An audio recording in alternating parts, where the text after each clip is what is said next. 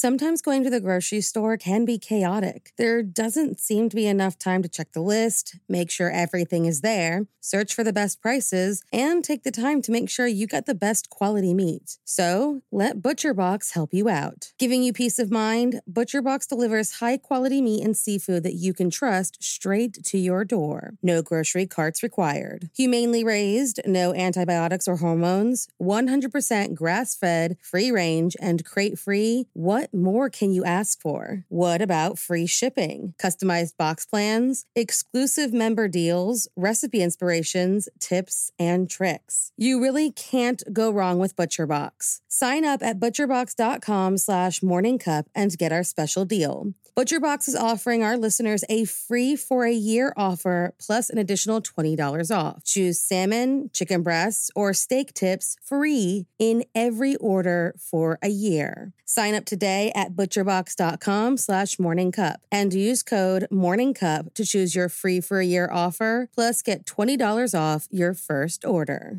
Hey guys, I have a podcast that I think you'll really enjoy.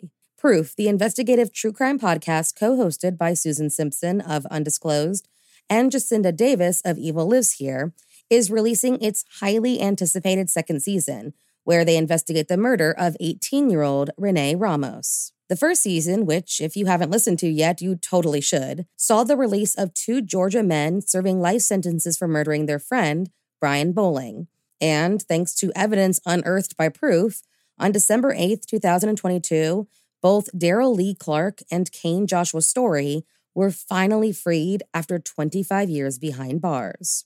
With that same investigative drive, Susan and Jacinda are on the case again, and this time they are on the streets of Manteca, California to find out who really killed Renee Ramos.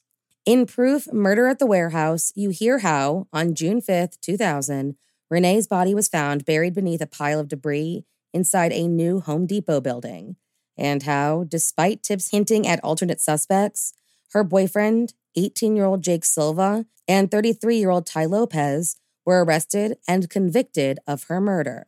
Fans of true crime and investigative series won't want to miss this riveting new season. Follow the case as Susan and Jacinda uncover long overlooked evidence about what really happened to Renee by listening to Proof Murder at the Warehouse wherever you get your podcasts. There were two more murders 15 miles away. When police arrived, they found the telephones and electricity lines. We have a weird In a homicide. scene described by one investigator as reminiscent of a weird. Morning. cup of murder. Mother daughter tension is nothing new. On October 8th, 2014, a young girl in the midst of an almost daily argument with her mother decided to take matters into her own hands and eliminate the problem that she was facing. So, if you like your coffee hot but your bones chilled, sit back and start your day with a morning cup of murder. In the small Danish village of Kvissel, with a population of just 412 in 2014, there lived a 16 year old named Lisa Borch, her mother, Tine Romer Holtgard, her stepfather, Jens Holtgard, and her twin sister. Now, while not much is said about the girl's life prior to what would eventually be called the Kvissel murder, we do know that she had previously been dating a boy who was referred to as an Islamic extremist. And following his move to Sweden and the end of their relationship, she met 29 year old Bakhtiar Mohammed Abdullah at a nearby refugee center. According to her stepfather, Lisa was, quote, completely uncritically enthusiastic about migrants and the Islamic State of Iraq, so her choice of companion didn't really come as a surprise. What did come as a surprise, though, was how she chose to deal with her mother after arguments began in regards to this new relationship. Things got so bad that her twin decided to leave the home for a period of time. And at some point, Lisa showed a knife to her sister and said that she would murder their mother. A threat that she didn't take seriously at the time. But on the night of October 8th, 2014, it came to fruition. Stabbed while she was still asleep, Tine Holtgard lay dead in her bed as Lisa picked up the phone and, claiming there was an unknown man running from her house, called the police. On the line, she said, quote, I heard my mother scream and I looked out the window and saw a white man running away. Please come here. There is blood everywhere. Though they might have initially suspected the stranger was the killer, Suspicions switched pretty quickly when they arrived and found Lisa calmly sitting in the living room watching YouTube videos on her phone.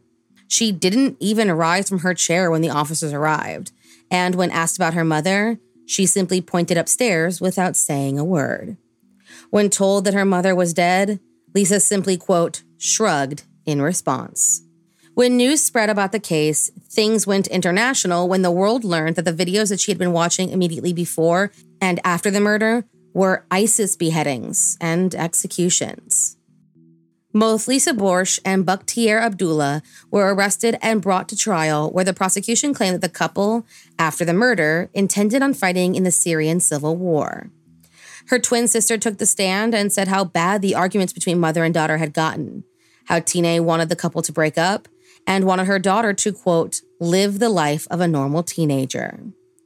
Prosecutors believe the argument led to the murder. However, the defense argued that Lisa's sentence should be mitigated due to her age and being under the influence of an older man. On September 14, 2015, Lisa Borch was sentenced to nine years in prison for the murder, and her boyfriend, who she claimed was just a friend to her mother, received 13 years, followed by deportation. Her stepfather, who argued with the court psychologist's conclusion that she showed psychopathic tendencies and instead said she changed after meeting Bakhtiar, expressed his fear that she would become more radicalized while in prison. Appealing her sentence, Lisa changed her story and said she only admitted her involvement because she was, quote, scared of Bakhtiar. Unconvinced, the court upheld her previous sentence.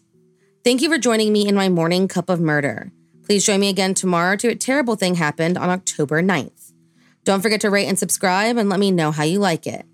If you want to help support the podcast, there's always Patreon or just sharing it with your true crime obsessed friends. And remember, stay safe.